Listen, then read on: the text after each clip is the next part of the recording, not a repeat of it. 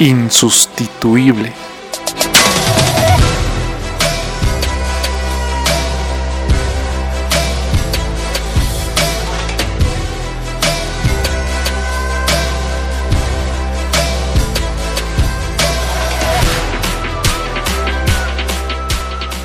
Bienvenidos al podcast de Insustituible, el podcast diseñado para personas que están dispuestas a sobresalir del montón.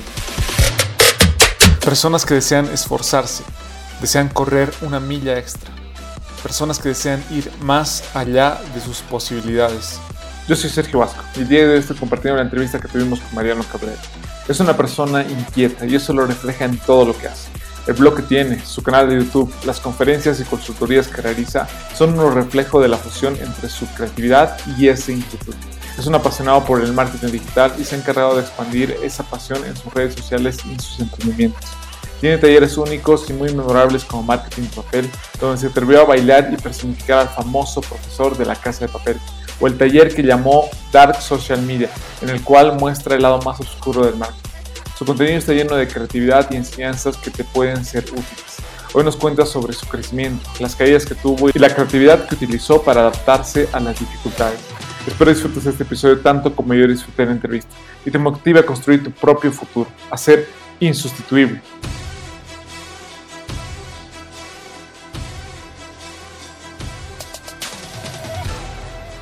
¿Quién es Mariano Cabrera? Yo siempre me, me resumo como un emprendedor serial o sea, como, no como asesino, pero como emprendedor serial. Me encanta emprender, lo voy a morir emprendiendo, o sea, hasta que sea abuelito. Y seguramente mi epitafio diga, vivió y murió emprendiendo. Ah, eh, fanático del marketing, de la publicidad, realmente eh, es una profesión que, me encanta, que la, adoro. Pero creo que lo más importante de todo, eh, y me gusta decirlo, es una persona, un ser humano común y corriente, pero con una curiosidad eh, asombrosa que me lleva justamente a, alcanzar metas y objetivos que muchas veces la gente dice yo no podría y todo lo contrario, o sea, es un ser humano común y corriente pero muy curioso y aunque el dicho dice la curiosidad mató al gato, yo digo mentira, la curiosidad lo ayudó al gato más bien. Totalmente cierto. Sí, justo hacíamos un poco el anterior sábado sobre eso, sobre si la curiosidad habría matado al gato. No, creo que la curiosidad nos puede ayudar más bien a aprender de diferentes áreas, poder fusionar, poder ver qué están haciendo otras personas. Igual ser un poco de curioso te ayuda a que puedas seguir creciendo, a que tu creatividad se siga desarrollando. Pero Mariano, ¿en qué momento comienzas? Contanos un poco de tus inicios, dónde has estudiado, cómo has empezado a estudiar esta carrera de publicidad, por qué has decidido por esta carrera. Bueno, la verdad que mi historia es bastante, bastante loca, fuera, fuera de lo común. Eh, en realidad empecé en el mundo de los negocios de chico. Eh, por ejemplo, empecé haciendo remates en el colegio eh, de cosas que ya no, utilizaba en mi casa, como juguetes y demás. Luego me, acuerdo que me puse a ver la tiendita del colegio y me di cuenta que los productos estaban más caros que afuera, así que yo compraba y vendía adentro, hasta que el, el director me invitó a irme del colegio si seguía con esa actitud. Así que ese fue mi primer emprendimiento. Pero me di cuenta que, me gustaban los desafíos, me gustaba, no es el tema del dinero, siempre tuve en claro que el dinero es, es, un, es un medio para llegar a un fin, no es el fin en sí mismo. Y llegó el momento que me fui dando cuenta que todo se trataba de estudiar el mercado. Fíjate que de chico me di cuenta de esto, los remates, eh, el tema de la tiendita. Y conforme creció, el, fui creciendo como, o sea, de niño y adulto, me di cuenta que efectivamente el marketing y la publicidad me gustaba a tal punto que a los 17 años me emancipo de mis padres, ellos firman mi mayoría de edad, para que pueda abrir mi empresa, porque era gracioso, ¿no? En Argentina, por lo menos con, siendo menor de edad, no puedes hacer mucho. Y, ahí empiezo justamente a decir, ok, quiero ser un empresario, un emprendedor joven, y ahí se empieza a hacer mi, mi, carrera. Ya conforme pasa el tiempo, eh, me doy cuenta de la importancia también de crear la marca persona, y ahí es cuando ya se dispara todo, cuando digo, ok, y si Mariano Cabrera lo empiezo a ver como un producto en vez de como una persona, a ver qué sucede. Y bueno, ahí efectivamente creo que es el, el momento en que mi vida hace un pico y ya en los negocios, en otras cosas, empieza a ir todo mucho mejor. Pero ¿cómo te diste cuenta? ¿Qué te hizo dar cuenta de que tu marca personal era importante en ese momento? Tal vez las redes sociales estaban en auge en ese momento, no, si nos puedes contar un poco igual, ¿cómo te has dado cuenta? ¿Qué, ¿Qué, es lo que te ha hecho caer en ese momento para que tú digas, sí, mi marca personal va a ser la que me va a ayudar a potenciar lo que estoy haciendo? Qué buena pregunta, y acabas de usar una palabra que es caer, y, algo que creo que, que los seres humanos aprendemos más de las caídas que del éxito. O sea, eh, cada tanto tenemos que aprender a caer.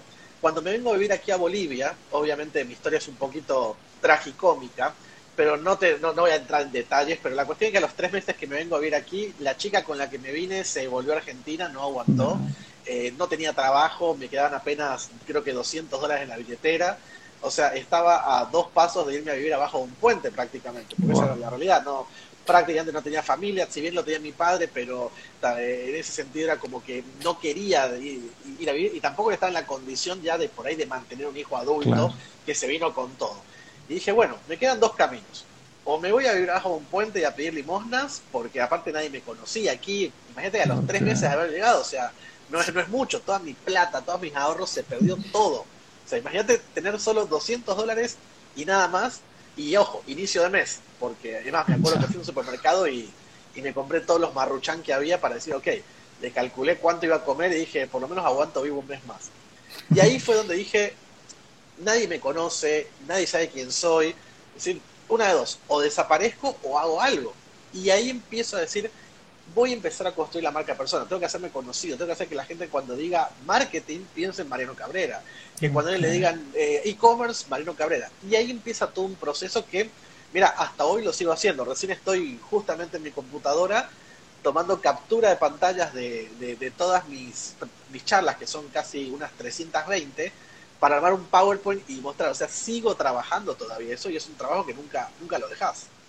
Totalmente cierto, es algo que tienes que ir trabajando día a día y tienes que irla construyendo y también transformando conforme van pasando eh, las circunstancias. He visto que igual durante este tiempo has ido publicando contenido que iba relacionado también con lo que hemos pasado con la pandemia, con la situación que estamos viendo y creo que de esa manera igual tenemos que ir transformando nuestra marca personal. Pero ¿qué te hace venir a Bolivia? ¿En qué momento tú dices que tal vez en Bolivia podías encontrar algo sobre publicidad? ¿Cómo has visto Bolivia cuando has llegado tú en cuanto al marketing? ¿Cómo lo has visto? ¿Cómo estaba en ese momento desarrollado? No sé, esa área para nosotros. Bien, bueno, la gente que escucha esta entrevista va a decir, pobre tipo, le pasó de todo. A ver, te cuento, por eso a veces creo que río tanto porque eh, me vengo a Bolivia por dos razones. Efectivamente, por un lado está la parte del mercado, o sea, como una persona que siempre estudia el mercado, y ojo, lo estudio desde el punto de vista de inversionista, desde el punto de vista de emprendedor, me di cuenta que efectivamente Bolivia eh, tenía una ventaja, que quizás muchas veces lo ven como una desventaja, que era que no estaba tan avanzado o evolucionado en términos de marketing, de publicidad. Eh, es más, cuando yo llegué aquí, era el loquito de las redes sociales. Había gente que se me reía cuando yo decía que le ibas a pagar a una empresa para que maneje tus redes sociales. Y por otro lado, también por cosas de Argentina, ya estaba cansado de la inseguridad. A mí allá me intentaron secuestrar varias veces. Eh, me acuerdo que la gota que detonó todo fue que fue justo, mira que pasó algo y al mes ya estaba acá en Bolivia. Eh, había un chico en mi barrio, mm, yo tampoco era clase alta, clase media, clase media baja, o sea, una persona común y corriente.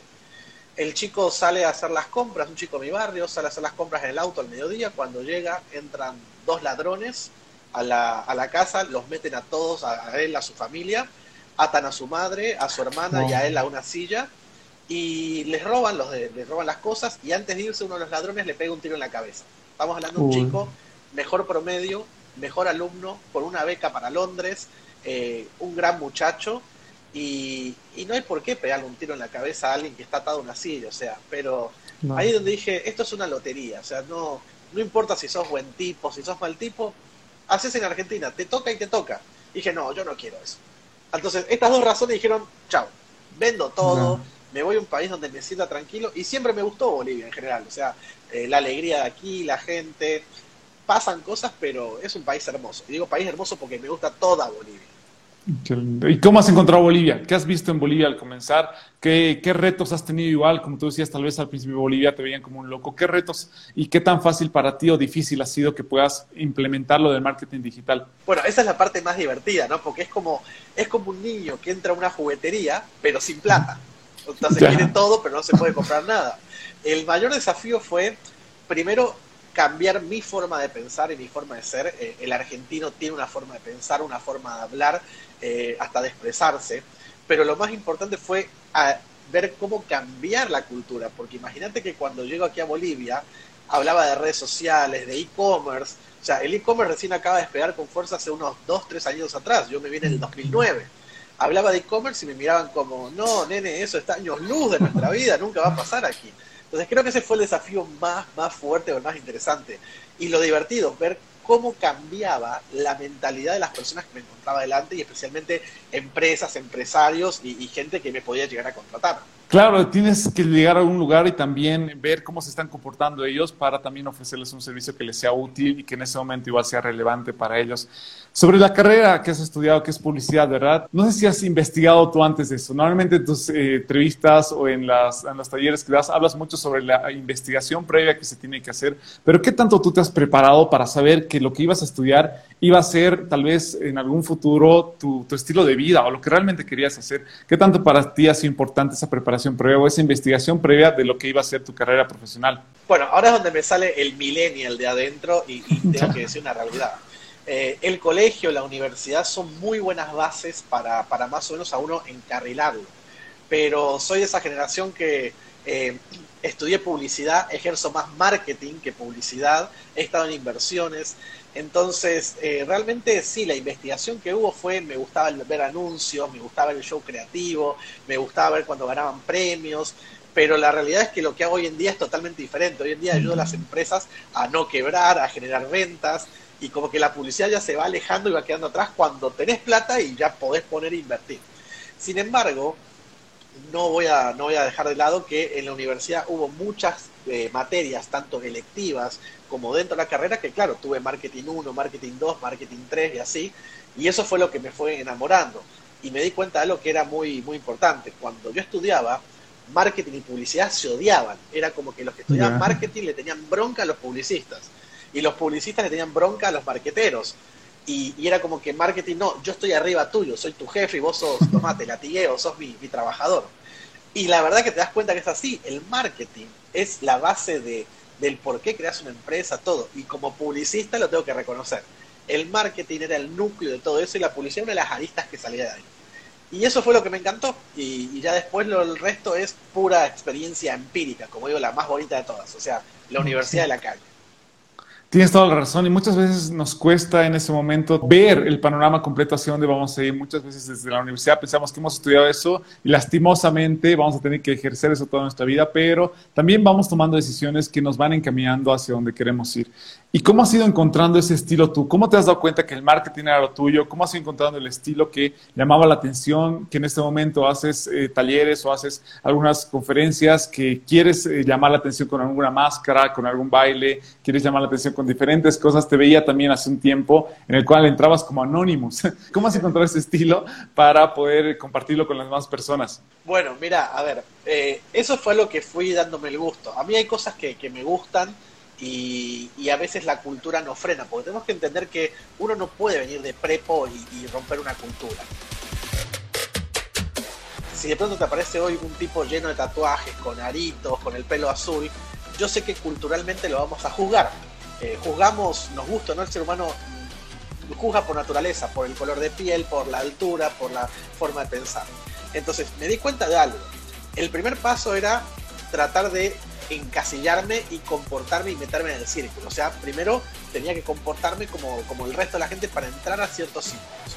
Ya con el paso del tiempo, yo dije, ok, me voy a ser conocido, ya me voy a contratar, eh, me, me, van a empezar a llamar y empezó a pasar. Y ahí es donde me empiezo a dar los gustos, es decir, ok, entrar vestido de Darth Vader o entrar vestido como Anonymous o bailar en una conferencia, son cosas que si las haces en un momento de tu vida, la gente dice, mira el payaso esto pero si las haces en otro momento de tu vida, con otro background por detrás, dicen, uy, qué tipazo, qué loco, y todos con sus celulares filmando ahí y se quieren sacar fotos con vos. Entonces, todo tiene su paso y uno tiene que ser muy estratégico en cómo va a avanzar.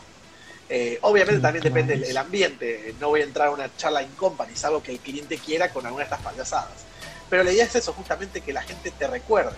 Eh, no sé cuántos conferencistas en Bolivia entran bailando con todo un grupo musical La Casa de Papel, creo que no había pasado nunca. Y esa es la idea justamente. Tienes toda la razón y me gusta mucho eso, porque normalmente queremos ser disruptivos o queremos llegar a un lugar y lo, en vez de generar esa eh, memorabilidad, generamos un choque. Pero si poco a poco vas construyendo tu marca, la gente te va reconociendo y ya eres parte de ellos, va a ser mucho más fácil que puedas ser memorable con las cosas diferentes que hagas. Y en ese sentido, ¿cómo han ido creciendo tus conocimientos? ¿Cómo te has ido dando cuenta qué cosa funcionaba, qué cosa no? ¿Dónde te has ido capacitando? ¿Qué tan importante para ti también es seguir en esa capacitación constante? Bien, esto creo que es, la clave de, de todo, dejar de aprender.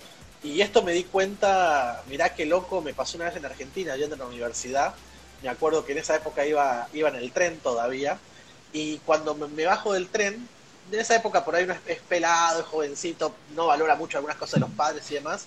Y me acuerdo que por esas cosas de la vida, todo el mundo acelerado, veo un mendigo que estaba ahí sentadito con su perrito, lo levanta el perro, lo abraza y lo escuché que le dijo, sos lo mejor que tengo en mi vida, sos lo más importante de toda mi vida a mí se me cayó una lágrima en ese momento, porque me puse a pensar, dije, qué enseñanza que me acaba de dejar esta persona. No tiene casa, no tiene techo, no tiene para comer, y, me acaba de mostrar que un perro puliente y más es lo más importante. Entonces, ahí yo dije, todo nos deja una enseñanza en esta vida.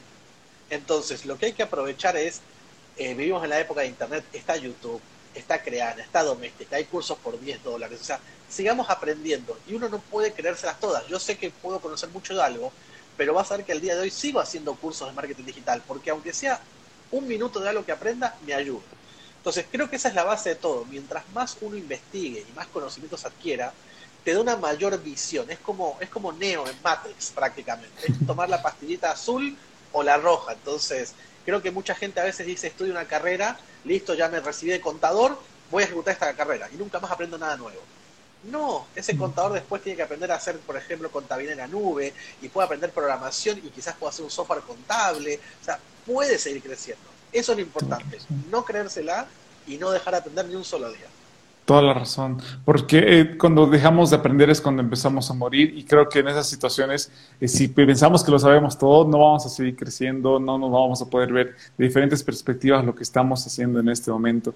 Y la marca personal que has desarrollado, el marketing que estás eh, ayudando a que otras personas o empresas desarrollen, creo que está influenciando mucho, pero igual, mientras averiguaba un poco sobre ti, Mariano, me, me venía la pregunta, Hoy en día en Bolivia se puede vivir de la marca personal. Hoy en día puede una persona realmente dedicarse por completo a esto.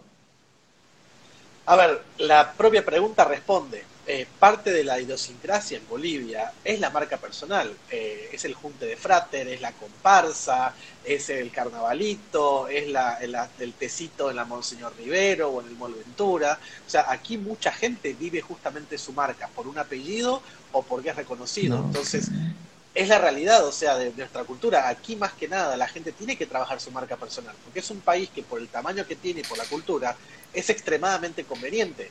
Y te das cuenta porque tu nombre empieza a hacer un poquito de ruido y se nota la diferencia. Entonces tenés por un lado gente que dice no hay trabajo en Bolivia, me estoy muriendo de hambre, no se puede, la crisis, y tenés por otro lado una persona que está en esa rueda. Obviamente que es un trabajo pesado cuidar tu marca personal y mantenerla, no es sencillo pero hay gente que lo ha hecho naturalmente. Yo conozco muchas vendedoras de, de Ésica, de Jambal, agentes inmobiliarios, mucha gente que ha hecho su marca personal sin darse cuenta, obviamente, pero por la propia cultura. Tienes toda la razón. ¿Y qué tan importante en ese sentido? Porque sí, es, eh, en Bolivia, como tú dices, somos tal vez de disfrutar mucho eso de estar en grupos, de generar amigos, de pasarla bien. Y en, Santa Cruz igual, de, estar dentro de una fraternidad, disfrutar ese tipo de, del churrasco, no sé, detalles que nos ayudan a conocer más gente. ¿Qué tan importante para ti es las personas con las que te rodean? ¿Quiénes son las cinco personas que son tus amigos, de las que más aprendes, Mariano? Qué buena, me gusta esa pregunta.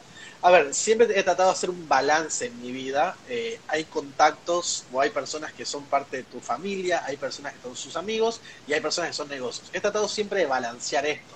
Eh, hay mucha gente que, por ejemplo, siempre se rodea de sus amigos, que por ahí son recontraflojos y, y, no invierte el 90% de su tiempo libre en ellos. Que no está mal, hay que tener amigos, pero también hay que hacer contactos. A ver, ¿quiénes son las personas que más me influencian? en primer lugar está mi esposa, o sea, es, es mi todo porque es una relación de retroalimentación. Eh, yo aprendo mucho de ella, ella aprende también de mí, nos ayudamos bastante. Entonces, ella está siempre en el, top en el top 1. Y luego es como que, a ver, se va desgranando esto en personas. Hay contactos que me gusta estar en contacto por ahí con una llamadita, con unos WhatsApp o por redes sociales, que esa es la ventaja que tenemos hoy en día. Creo que es muy difícil delimitar tu círculo. Pero están después mis socios, que los veo todo el día, comparto mucho con ellos, eh, alegrías, tristezas, penas y demás. Y ya después, ya está, creo que el círculo de amigos. He tratado de a poco de tener un círculo de amigos donde eh, estén también nivelados como yo, que sea gente que le guste emprender, que le guste trabajar, que sea ubicada, que no es el que te llama, vamos de joda, vamos de fiesta todo el día, que les guste cada tanto salir o bolichar o hacer algo, pero ni un extremo ni el otro. Y, se siente bien eso, porque no hay esa presión de todos los jueves juntarse, a veces no nos vemos en un mes y nos volvemos a ver, pero también sé que están trabajando o tienen una necesidad o algo, me llaman, Mariano, che, voy a lanzar una campaña, ¿qué opinas? Y son relaciones que se van volviendo bonitas en el tiempo. Totalmente cierto. ¿Y cómo construyes las relaciones de de socios? Porque lo has puesto importante, entiendo igual, tu familia, tu esposa es muy importante y eso igual te ayuda, como tú dices, a tener ese círculo de confianza, pero has puesto a los socios como igual, como personas importantes. ¿Cómo construyes esa relación? Es decir, ¿cómo pasa una persona de ser tu amigo a ser socio? ¿Qué, qué es lo que tú tal vez podrías ahí eh, darnos algún consejo para que podamos crear una sociedad? No necesariamente es fácil, por eso te hago la pregunta, no necesariamente todos tus amigos pueden ser tus socios. Entonces, tú más o menos, ¿qué haces para que un amigo se pueda convertir en un socio y emprender algún emprendimiento que va la redundancia Tengo justamente un video en mi canal de YouTube donde hablo eh, los, los ocho rasgos que tendrías que evitar en un socio. A ver, lo bueno de tener socios es que con el tiempo te va mejor con tu esposa o con tu esposo, porque si logras tener una buena relación con tus socios, ya un matrimonio es algo mucho más sencillo. ¿Por qué? Porque obviamente una sociedad eh, primero que son personas que no conviven con vos todo el tiempo, que cada uno puede tener su familia, sus necesidades, y entonces todo el tiempo tenés que estar buscando ese acuerdo, que todo sea correcto entre todos, y, tampoco puede ser una reunión de histéricos o histéricas que se peleen y ya nos separamos, nos odiamos, o sea, es cuidado, requiere mucho de ambas partes, o sea, de, y también de enseñar, porque uno como socio, yo aprendo y también enseño a veces a mis socios algunas cosas y parte de esa relación. Creo más bien que de una sociedad pueden hacer una amistad. No soy muy partidario de que de una amistad salga una sociedad. ¿Por qué? Porque cuando vos conoces a alguien como amigo, tenés una afinidad con esa persona donde hay otros valores, otras cosas muy diferentes. Por ejemplo, yo puedo ser amigo de pronto de una persona que sea, no sé, un mujeriego, vamos a poner un ejemplo. Pero de un socio, puede que ese no sea un valor que yo quiera en un socio, una persona que yo, pucha, eh, se va a pelear con su esposa un día, el otro día se va, va a tener un divorcio, o sea, entonces hay que entender que uno tiene que buscar valores en los socios y valores en los amigos. Ahora, si tenés amigos y ves que esos valores son compatibles en una sociedad, excelente. Y también hay que aprender a ver cómo se van a separar y cómo van a quedar las cosas, es la parte más complicada. Es como casarte y al otro día casados ya estar hablando de cómo va a ser el divorcio el día que llegue. Claro, tienes toda la razón. Sí, y es una evaluación, es un aprendizaje constante. Algunos igual me aconsejaban que para tener un socio tienes que conocerlo un poco más, tienes que saber cómo reacciona en situaciones difíciles, como tú decías, qué pasa si, si histeriquea ante un problema y tú no pensabas que ibas a reaccionar de esa manera. La clave está en que puedas formar poco a poco esa sociedad igual y no sé, durante este tiempo, ¿cómo has hecho tú para encontrar esos socios? ¿Cómo has hecho tú para encontrar personas que también encajen contigo con el trabajo que estás realizando? Bueno, lo, más importante de todo es siempre tener en claro lo que te contaba. Por un lado, los valores y lo otro, que buscas en un socio. Por ejemplo, eh, es bueno hacerse un listado. Una de las cosas que yo siempre prevalezco en las personas es si son personas que logran soportar la presión o no. Hay una frase que has escuchado ahora que le dicen a los más jóvenes que es la generación de cristal, que como que por todo se rompen entonces, ¿qué es lo que sucede? Hoy en día hay muchas generaciones jóvenes que le está costando mantener la presión. Y porque no han tenido la enseñanza, porque el colegio se ha vuelto mucho más light, porque, a ver, en mi época en el colegio yo le lloraba a un profesor la nota y me hundía más todavía. Hoy un niño se saca una mala nota y viene el padre y dice, ¿por qué le puso una mala nota a mi hijo? Y el padre va y le pega al profesor. Entonces ese chico va a crecer y va a crecer sin aprender lo que es la presión sin saber lo que es no llegar a diciembre o, que repruebes el año. Y se ha demostrado que los profesores no es que se han vuelto más light, sino que los alumnos se han vuelto un poco más agresivos. Los chicos no tienen las presiones que tienen antes. Lo mismo, en mi época vos tenías que buscar información y, y era complicado internet todo. Hoy le decís, Alexa, haceme la tarea y te lo hace. Entonces, lo primero que busco en un socio es que aguante la presión, porque es bonito cuando hay plata, cuando hay clientes, a otra cosa es cuando llevas dos o tres meses sin cobrar y, de estar todavía remando en el barco y decir tranquilo que todo va a ir bien. Y encima tenés una deuda por detrás. Entonces creo que la clave de todo es hacer un listado de qué esperás vos en un socio, como lo tendrías que hacer con una pareja. Vos esperás que una pareja esté con vos en las buenas y en las malas. Eh, nadie quiere casarse y que, no sé, el primer mes que le va mal, tu pareja pareja con dos valijas ahí. Entonces, creo que es clave que uno antes de asociarse haga esa lista y defina claramente si la persona que tiene enfrente tiene por lo menos un 70-80% de esas características. Y el resto es aprender y enseñar. No, perfecto. Claro, que es un aprendizaje y igual, es, esa capacidad de, compartir igual tus enseñanzas con otras personas. Pero ¿cómo te mantienes tú motivado? ¿Cómo mantienes tú esa mentalidad firme? Porque, o sea, como te decías, entendemos que hay situaciones difíciles en, en todos los días que vivimos, pero ¿cómo has hecho tú para que en lugar de las situaciones difíciles, hacerte caer, te levanten, te ayuden, tengas una perspectiva? ¿Cuál es la mentalidad que tienes y cómo has desarrollado esa mentalidad? La acabas de responder con la pregunta y esto tiene que ver con el punto anterior que yo te decía. Hay estas generaciones que no están acostumbradas a esta presión y demás, le tienen miedo a caer. El tema es que cuando ya te caes varias veces y aprendes a levantarte, ya perdés el miedo. Esto es como andar en bicicleta. Entonces, tenés que elegir. Eh, o no andas nunca en bicicleta por miedo a caerte, o te sacás la mugre en bicicleta, te llenas de, te lastimás y demás, hasta que realmente le perdés el miedo. Yo creo que muchas veces es eso, la gente tiene miedo a caerse. ¿Por qué? Por el qué dirán. Yo escuché una vez, es que me da vergüenza que mis amigos sepan que me fue mal en un negocio. Pucha, yo que a mí me fue mal con tres empresas y emprendimientos he hecho un montón. Y no me da ni vergüenza ni miedo decirlo, primero porque no puedo estar preocupado por el qué dirán. ¿Y cuál, ha sido tu caída más fuerte? La vez más fuerte fue cuando un contador nos estafó acá en Bolivia y nos hizo cerrar cuatro empresas de golpe. Wow. Perdimos todo. O sea, tenía una agencia de redes sociales eh, curriculum.bo, Inmuebles Ya y Emcor. Manejábamos todo el equipo de ventas de cotas. Y un día se corta la luz en la oficina, el contador se encerró bajo llave y se fue con su computadora en un momento y bueno, nos había robado toda la plata, todo y nos hizo quebrar cuatro empresas. O sea, imagínate, un día te despertás, tenés cuatro empresas y el otro día no tenés nada. Y encima las, o sea, nos querían matar, había deudas, o sea, de terror. Esa fue la caída más fuerte.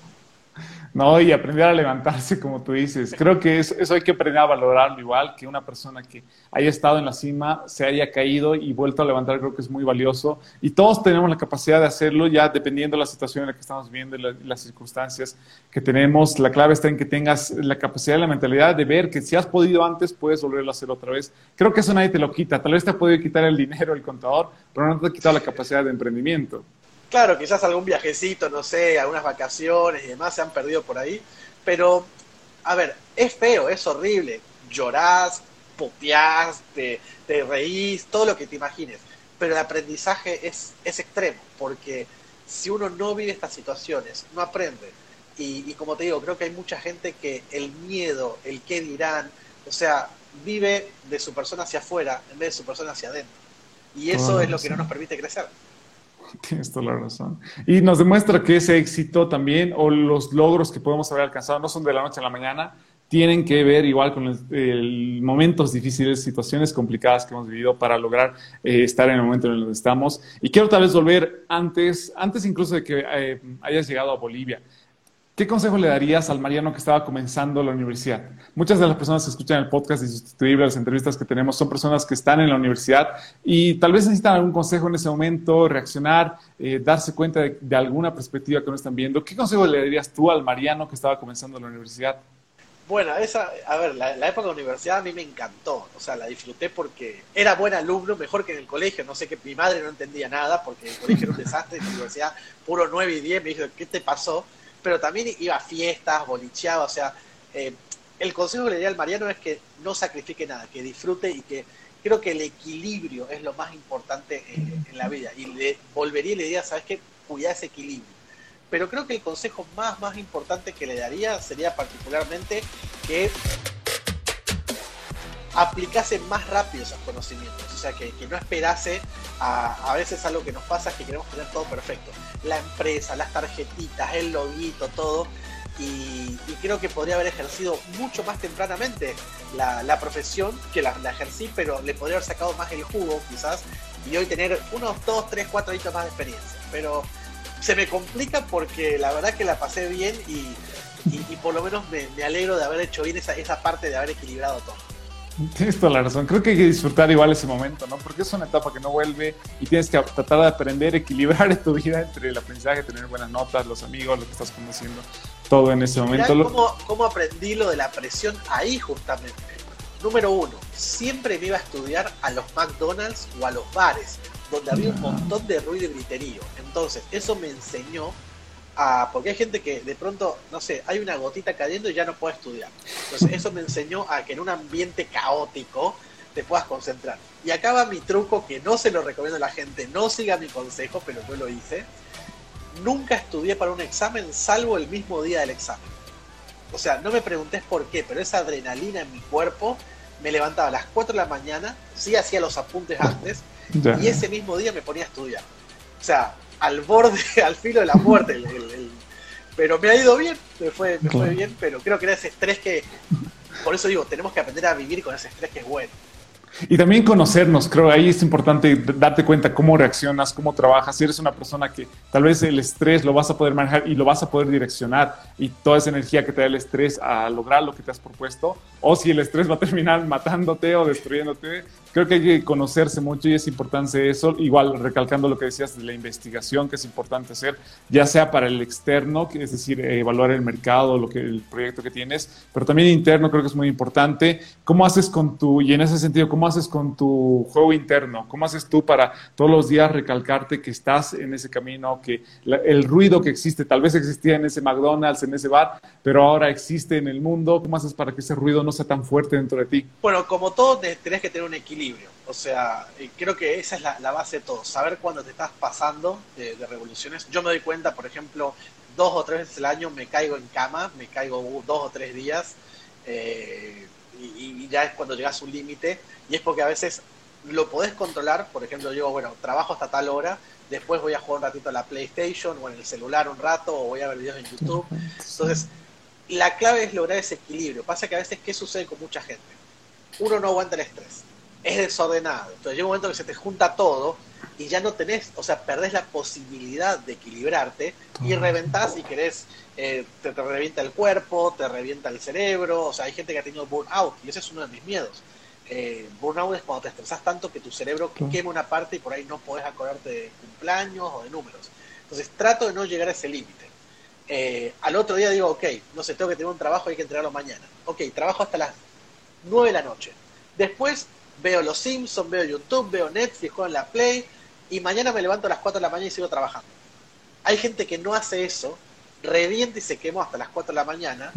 ¿Y qué sucede? Eh, es como cuando el motor, en vez de parar un ratito y dejarlo que se enfríe, lo sobrecalentás.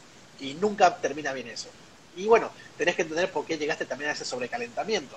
A veces hay condiciones que son culpa tuya y otras veces cosas que no puedes controlar. Tienes razón. Y va, va relacionado igual con lo que tú decías de la universidad, que tienes que conocerte igual y tienes que crecer en base a eso igual, para darte cuenta que tienes que desenchufarte en algún momento, tienes que disfrutar lo que tienes, no necesariamente todo el momento es trabajar, trabajar, trabajar. Hay que disfrutar Netflix, hay que disfrutar de la Play y todo lo que tenemos para también este, lograr ese equilibrio. Mariano, ¿Cuáles son tus próximos proyectos? ¿En qué estás planificando? ¿Qué estás pensando? Si nos puedes contar un poco. Bueno, el, proyecto más grande que tenemos ahora es justamente con mis socios, que es todo lo que es Grupo Hemisferios. Grupo Hemisferios nosotros lo creamos con el concepto de un holding. Yo siempre quise tener un holding que es un grupo de empresas. Quiero jugar ese juego del día de mañana, fusionarme o comprar empresitas. O sea, es algo que le tengo ganas, obviamente. Entonces, ese es el, el proyecto más macro, que lo estamos logrando ahora ya salió e-commerce Tech, que es una empresa dentro del grupo Hemisferios, o sea, ya está amplia tu mente. Estamos lanzando próximamente tienda llave, que son tiendas online eh, llave en mano, o sea, te van a costar 100 dólares al mes, 50 dólares, 300 dólares, pero ya está todo listo para vender, para que democraticemos un poco el comercio electrónico en Bolivia. Eh, aprendoya.com, que es un portal de tipo Udemy que queremos hacer aquí para Bolivia. Y estamos creando también con uno de mis socios, eh, bueno, con los dos, pero estamos con uno trabajando más fuertemente, en un infoproducto, así como cuando ves a Carlos Muñoz y todo esto que venden así esos cursos de 3 mil dólares, bueno, estamos con eso también armándolo. O sea, eso también lo bueno con mis socios, que compartimos mucho estas ganas de emprender y, todo el tiempo estamos pensando, o sea, ya estamos viviendo de acá a 10 años y ya estamos trabajando esas cositas. Exactamente, seguir mirando hacia el futuro también, hacia dónde puedes emprender y también seguir aportando ¿Cuál es, no sé, esa área que te gustaría aprender, que sabes que tu momento no sabes? ¿Qué, ¿Qué, te gustaría aprender que eres consciente de que este momento no has aprendido todavía? No le pude invertir mucho tiempo, a veces en el celular, eh, con trato, pero el tema de programación. A ver, sí te puedo hacer un e-commerce, un sitio en WordPress, eh, conozco de HTML, CSS, JavaScript, o sea, te puedo arreglar cosas, puedo entender el problema, pero todavía no soy de los que se sienten y pueden empezar a escribir código puro. Eh, le tengo muchas ganas al, tema de desarrollo de aplicaciones o, de app webs principalmente. Entonces, es una materia pendiente eh, todo el tema de lo que es el desarrollo ya de aplicaciones, pero desde el código. Entonces, que sé que es una de las profesiones del futuro. Eso como para mí es una materia pendiente. Y lo más importante, eh, uno de mis sueños es hacer un videojuego. Ya lo tengo, como lo quiero todo. Eh, tengo que conseguir dos cosas. O un equipo de desarrolladores e inversionistas, o el día de mañana tener la plata para poder invertir. Pero tengo ese juego en mente y digo, no me importa si me va bien o mal, pero hice un videojuego y lo tengo ahí, aunque sea que, vaya bien o no. Qué bueno. Eh, una de las últimas preguntas, Mariano, ¿qué aprendizajes te ha dejado el marketing que los aplicas en tu vida diaria? Tres en particular te voy a dar. Primero, que todos los seres humanos actuamos por motivación o por miedo. Entonces, cuando alguien me dice que su empresa no vende o algo, tenés que entender si lo que estás ofreciendo ataca una motivación o un miedo. Entonces, todos los seres humanos actuamos por eso. Lo siguiente es que los mercados cambian constantemente y, por eso las empresas mueren a veces o, o vienen haciendo un marketing de hace 5 o 10 años atrás y en un mundo que cambia. O sea, porque es muy simple Marketing es estudiar el mercado. Mi mercado cambia todos los días. Hay gente que dice, no, pero yo no pensé que la gente quería comprar online. Ok, pero ahora la gente compra online. Por cubo de COVID, porque ve las películas que todos están comprando y porque quieren comprar online. Entonces, que los mercados cambian. Y en la tercera enseñanza, que es la más importante, que hoy en día tenemos que tener empresas y personas dinámicas. Si somos estáticos, como dice el libro ¿Quién se ha llevado mi queso? Estamos jodidos tenemos que aprender a desaprender y a estar en constante cambio y evolución. Esa es la diferencia entre, creo hoy en día, una empresa o persona exitosa y otra persona que no lo logre. ¿Qué tan parado o en movimiento está realmente?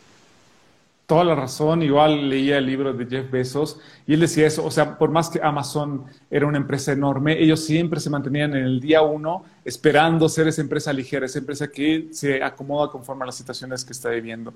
La última pregunta, Mariano, para las personas que se han quedado hasta el final, son personas que están dispuestas a sobresalir en el área que les apasiona. Según tu perspectiva, ¿qué hace una persona ser insustituible? Para mí lo más importante para ser insustituible es constantemente estar aprendiendo y constantemente estar compartiendo el conocimiento. Y esta es una de las frases que más me caracterizan, que es el conocimiento que no se comparte no vale nada. Si vamos a aprender para guardarnos conocimiento, se van a morir con ese conocimiento, pero el secreto para aprender más todavía es aprender a compartir, abrir eh, esa capacidad y quitar el egoísmo y compartir con, las personas cosas.